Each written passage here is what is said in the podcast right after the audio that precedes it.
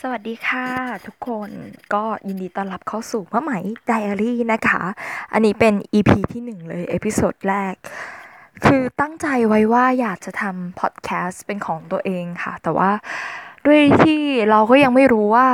เราจะทำเนื้อหาอะไรดี รวมถึงจะนำเสนอในรูปแบบไหน หรือบางทีเราก็คิดว่าเอ๊ะ หรือเราจะทำเป็น YouTube Channel แล้วก็ถ่ายวิดีโอออกมาเป็นบล็อก มันก็เป็นความฝันอย่างหนึ่งที่เราอยากจะทำมัน แต่เราก็รู้สึกว่าในองค์ประกอบอะไรหลาย ๆ อย่าง เรารู้สึกว่าเราอยากทำพอดแคสต์ขึ้นมาก่อน แล้วถ้าในอนาคตมันอยากจะเป็น YouTube ก็เดี๋ยวว่ากันอีกที คือส่วนตัวเป็นคนที่ไม่ชอบออกกล้องมาก ๆ นะคะ แล้วก็พอมันทำเป็น YouTube นี่มันต้องต้องตัดต่อเยอะ มันไม่เหมือนเรื่องเสียง นะ ก็เลยรู้สึกว่า โอเค งั้นเราเป็นพอดแคสต์ก่อนก็เป็นเหมือนสไตล์เพื่อนๆคุยกันมาแชร์มาเล่า แล้วกันว่าวันนี้ไหมไปเจออะไรมา แล้วก็วันนี้มันมีอะไรที่ให้เราได้เรียนรู้อะไรอีกเยอะนะคะ วันนี้ก็มาแชร์กัน เริ่มที่ EP แรกเนี่ย วันนี้ไหมจะเริ่มที่จดหมายฉบับหนึ่งค่ะ ที่มีอยู่ช่วงหนึ่งใน Facebook มีคนแชร์กันเยอะมาก แล้วไหมมีโอกาสได้ เข้าไปอ่านแล้วไหม่รู้สึกประทับใจ มันเป็นเรื่องราวของผู้หญิงคนหนึ่งค่ะ ที่ช่วงวัยเนี่ยเท่ากับไหมในตอนนี้เลย ก็ประมาณ 26-27 นะคะ และเรารู้สึกว่าในวัยของคนคนหนึ่งที่อายุเท่านี้ค่ะ เขาได้เรียนรู้อะไรบางอย่างที่มันน่าประทับใจมาก ก็เลยเดี๋ยวจะมาอ่านจดหมายของเขาให้ฟัง จดหมายนี้เป็นภาษาอังกฤษค่ะ แล้วมีคุณที่เป็นเพจส่วนตัวใน Facebook นะคะ เป็นเพจ เป็นเพจ หน้าเพจเลยไม่ใช่ Facebook ส่วนตัวชื่อว่า b i z Class นะคะ เขาได้แปลเอาไว้ตั้งแต่ 21 มกราคม 2018 ก็เกือบปีแล้วอะตั้งแต่ที่เขาทำเพจนี้โพสต์นี้แล้วมันเด้งเข้ามาที่ New Feed ไหม จนกระทั่งออกมาเป็นคลิปนี้นะคะ เดี๋ยวไหม่จะอ่านให้ฟัง ผมใช้เวลาหนึ่งชั่วโมงนี้ เพื่อแปลโพสต์สุดท้ายของ Holly Butcher สุภาพสตรีที่ป่วยเป็นมะเร็งในวัย 26 ปี เธอเสียชีวิตหลังจากโพสต์ข้อความนี้ใน Facebook เพียง 24 ชั่วโมง และครอบครัวก็นำมาเผยแพร่เพื่อให้ผู้อื่นอ่าน และรับรู้ว่าชีวิตนี้มีค่ามาก แม้จะเป็นการแปลแบบมือสมัครเล่นที่ไม่ได้ลุ่มลึกในในเรื่องของการใช้ภาษา แต่ผมตั้งใจอย่างแรงกล้าที่จะถ่ายทอดมันออกมาให้ใครก็ตามที่ได้อ่านข้อความนี้ ผมขออุทิศโพสต์นี้ให้เธอ มันก็แปลกอยู่นะ ที่ฉันจะต้องยอมรับความตายในวัยแค่ 26 ปี ความตายเป็นสิ่งที่คนหนุ่มสาวอย่างเรามักจะเพิกเฉย เพราะเราคิดว่ายังจะมีวันพรุ่งนี้เสมอ เราจะมีชีวิตไปเรื่อยๆ ความตายเป็นเรื่องของวันข้างหน้า ที่ไม่มีใครรู้ว่าจะเกิดเมื่อไหร่ ฉันนึกภาพตัวเองตอนแก่ หน้าเหี่ยว ผมงอก เต็มหัว อยู่ท่ามกลางครอบครัวที่อบอุ่น มีหลานๆวิ่งเต็มบ้าน ฉันอยากจะสร้างครอบครัวกับคนรักอย่างที่ฝันไว้ ฉันอยากได้ชีวิตแบบนั้น คิดแล้วก็ทรมานเหลือเกิน ชีวิตที่เรารักนี้มันเปราะบาง คาดเดาอะไรไม่ได้เลย ทุกวันที่มีชีวิตคือของขวัญตั้งหากไม่ใช่การดำรงอยู่ เพราะเรามีสิทธิ์ที่จะมีชีวิตต่อไปอย่างที่เข้าใจ ตอนนี้ฉันอายุ 27 ปีแล้ว ฉันรักชีวิตของฉัน ฉันมีความสุขกับมัน ฉันมีความรักที่ดี แต่ไม่มีใครควบคุมชะตาชีวิตได้ทั้งนั้น ฉันเขียนโพสต์นี้ก่อนฉันจะตาย ความตายน่ากลัว แต่เราก็มองข้ามและพยายามไม่คิดถึงมัน ฉันก็เคยคิดว่ามันคงไม่ได้จะเกิดกับตัวเอง หรือใครในเร็ววัน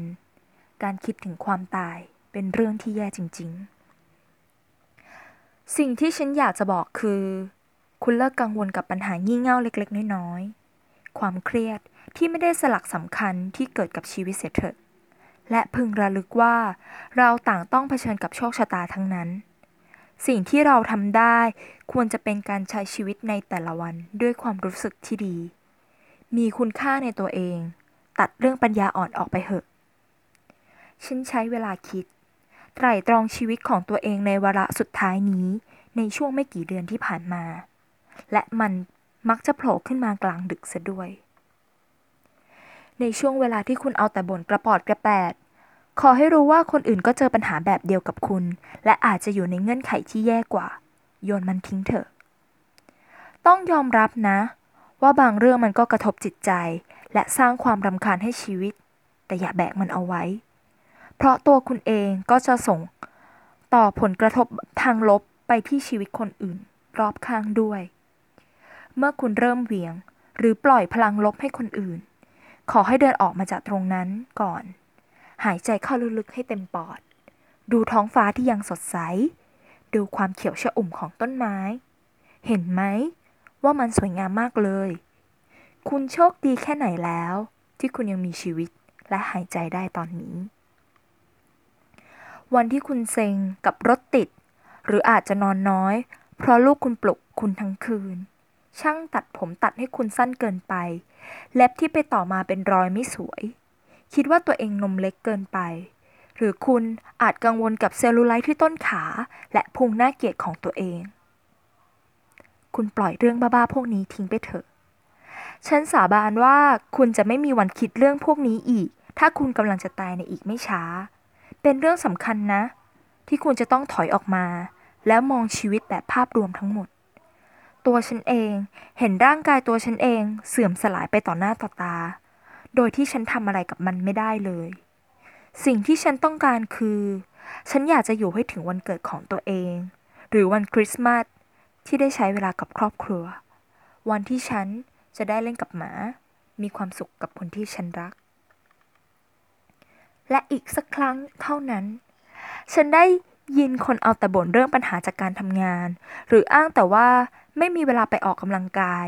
จงสำนึกในตอนนี้เถอะว่ามันดีแค่ไหนแล้ว ที่ร่างกายคุณยังทำงาน หรือขยับเขยื้อนได้ แต่ละวันที่คุณทำงานหรือแต่ละก้าวที่คุณออกวิ่ง มันดูเหมือนเรื่องเล็กน้อยมากๆนะ แต่มันจะมีค่ามาก ถ้าคุณพบกับวันที่ไม่สามารถทำอะไรได้เลยอีกต่อไป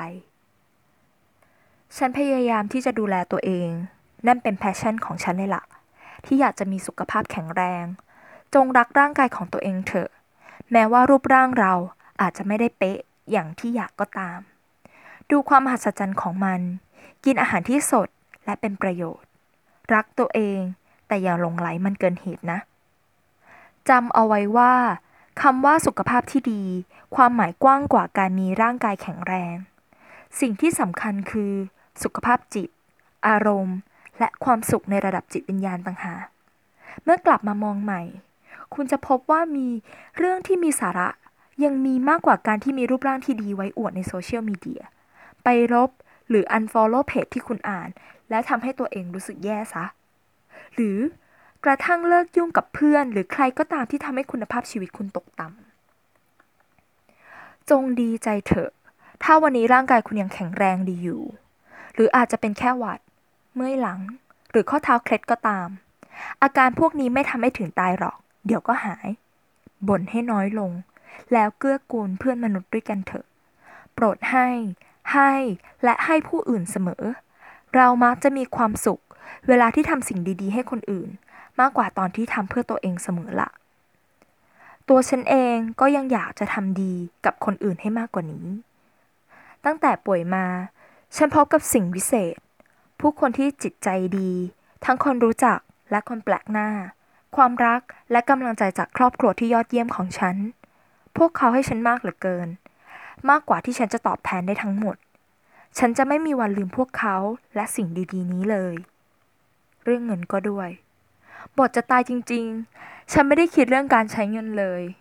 มันไม่ใช่เวลาที่เราจะออกไปช้อปปิ้งแล้วซื้อของที่ชอบ ซื้อชุดใหม่ที่อยากใส่ ตัวฉันเองคิดได้ว่า ตัวเรานี่ใช้เงินไปเยอะมากกับเรื่องเสื้อผ้าและเรื่องสิ้นเปลืองอื่นๆ ในชีวิต ตลอดช่วงที่ผ่านมา วันๆคุณอาจจะคิดได้แต่เรื่องการซื้อชุดใหม่ ของสวยงาม เครื่องประดับที่จะใส่ไปงานแต่งงานของเพื่อนครั้งต่อไป โดยที่คุณไม่รู้หรอกว่า 1. ไม่มีใครมานั่งดูหรอกว่าคุณใส่ชุดซ้ำหรือเปล่า 2. เป็นเรื่องที่ดีกว่าที่จะเอาเงินไปใช้ชีวิต กินข้าว ได้อยู่กับเพื่อนๆ อาจจะซื้อต้นไม้ หรือชุดสวยๆ ไปให้พวกเขา หรือหากิจกรรมดีๆ ด้วยกันก็ได้ จงเห็นคุณค่าในเวลาชีวิตของคนอื่น อย่าปล่อยให้พวกเขารอคุณ เพราะนิสัยสายเสมอของคุณ เพื่อนๆ อย่าใช้เวลากับคนที่ไปถึงก่อนเวลา และแชร์สิ่งที่ดีกับพวกเขา ตัวคุณเองก็จะได้รับความเคารพจากพวกเขาเช่นกัน ปีนี้ รอบครัวของฉันไม่ได้ให้ของขวัญกัน หรือตกแต่งต้นคริสต์มาสเหมือนเคย มันก็ดีเหมือนกันนะ จะได้ไม่ต้องกดดันว่าต้องไปหาซื้อของขวัญหรือเขียนการ์ดให้คนอื่น แต่ฉันก็แอบคิดนะ ว่าฉันน่าจะได้ของขวัญ มันอาจจะดูเหยาะแยะ แต่พวกการ์ดอวยพรที่เขียนให้กันมีความหมายกับฉันมากกว่า ของขวัญที่ซื้อกันช่วงเทศกาลเสียอีก แต่นั่นก็ไม่ได้เป็นเรื่องใหญ่กว่าคริสต์มาสที่มีความหมายหรอก ใช้เงินของคุณไปกับประสบการณ์ที่ดีเถอะ หรืออย่างน้อยก็อย่าผลาญเงินไปจนหมด จนคุณไม่ได้ทำอะไรที่เป็นประโยชน์เลย คุณอาจจะขับรถไปชายหาดสักที จุ่มเท้าในน้ำหรือแทรกมันลงในกองทราย ให้น้ำทะเลเปื้อนหน้าบ้าง จงอยู่กับธรรมชาติ ดื่มด่ำกับสิ่งรอบตัวในช่วงเวลาที่ดี ไม่ใช่เอาแต่ถ่ายรูปหรือเล่นมือถืออย่างเดียว ชีวิตจริง ไม่ใช่ความเคลื่อนไหวที่หน้าจอ หรือคอยแต่มา หามุมถ่ายรูปที่สมบูรณ์แบบ ใช้ชีวิตกับมัน อยู่ตรงนั้น มีความสุขกับช่วงเวลานั้นเถอะ ไม่ต้องเผื่อแผ่คนอื่น เรื่องที่ฉันไม่เข้าใจคือทำไมผู้หญิงต้องใช้เวลานานหลายชั่วโมงเพื่อแต่งหน้าทำผมในแต่ละวัน หรือกระทั่งคืนที่ออกไปเที่ยวก็ตาม ลองตื่นให้เช้าขึ้นสิ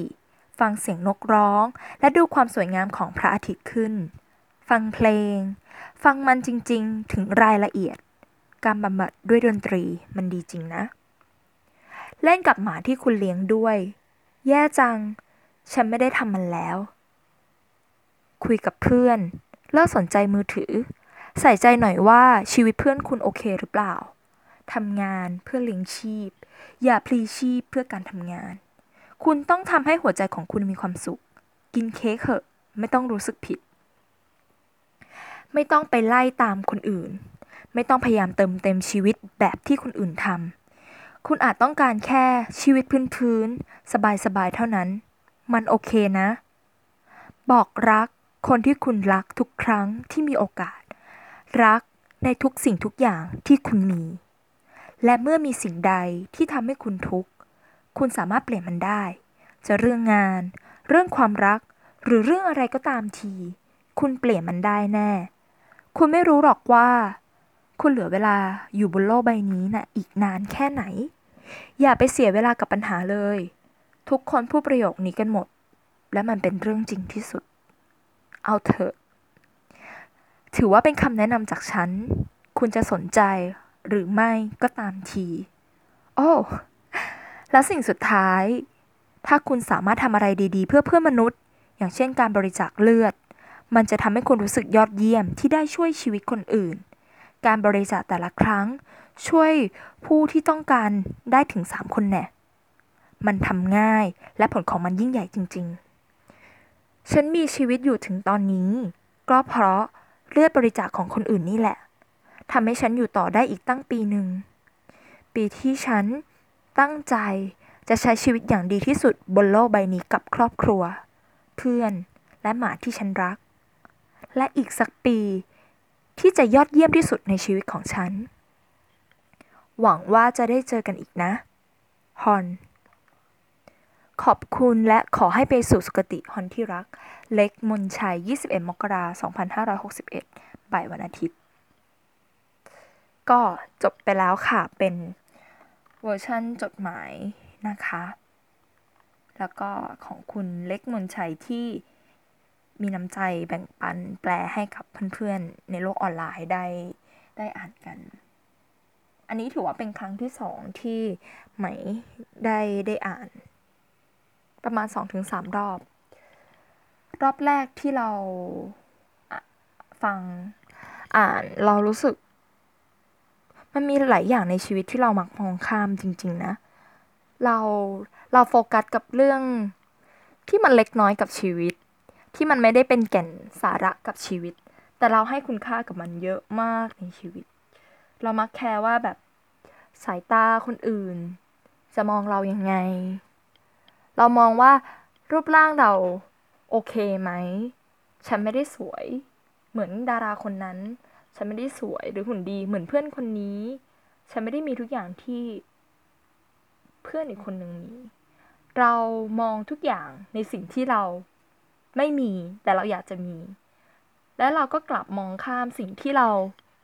มีอยู่แล้ว แล้วเราไม่เคยเห็นคุณค่าของมัน เรามักมองภาพมายาว่า สิ่งที่เราอยากจะมีนั้นคือสิ่งที่ดีและสวยงามเสมอ แล้วเราก็ไม่ให้ความสำคัญกับสิ่งที่เรามี มันเป็นเรื่องที่ค่อนข้างสะกิดใจเหมือนกันว่า ในวันวันหนึ่งเรามองข้ามสิ่ง เรื่องนี้ ไปเยอะมาก จนวันหนึ่งฮอนก็ได้เขียนจดหมายเพื่อเตือนสติ พวกเราว่า ในวันที่คุณยังมีชีวิตอยู่ มันยังมีเรื่องราวอะไร อีกมากมายที่ทำให้เราต้องสนใจ เรื่องราวของชีวิต ใส่ใจกับคนรอบข้างให้มากกว่านั้น ไม่ใช่ในเรื่องของโซเชียลหรือเป็นการเรื่องการทำอะไรง่าย ๆ ภูมิใจในสิ่งที่เรามี เพราะนั่นคือ สิ่งที่เรามี มันน่าสนใจนะคะ เรื่องนี้ทำให้ไหมนึกถึงเคสที่ไหมไปทำรักษากายภาพ ไหมทำงานอีกอาชีพหนึ่งคือเป็นนักกายภาพ ไหมได้ทำคนไข้ที่เป็นสโตรกก็คืออัมพฤกษ์อัมพาตพวกคนไข้ที่เป็นเส้นเลือดในสมองตีบเขามาเป็นครูสอนเรื่องธรรมชาติร่างกายชีวิตมนุษย์ได้เป็นอย่างดี คนไข้คนนี้เล่าให้ฟังว่าเขาเขาไม่พอใจในชีวิตเลย เขารู้สึกว่าชีวิตเขาสตั๊กชีวิตเขาติดอยู่กับวันที่เขาดี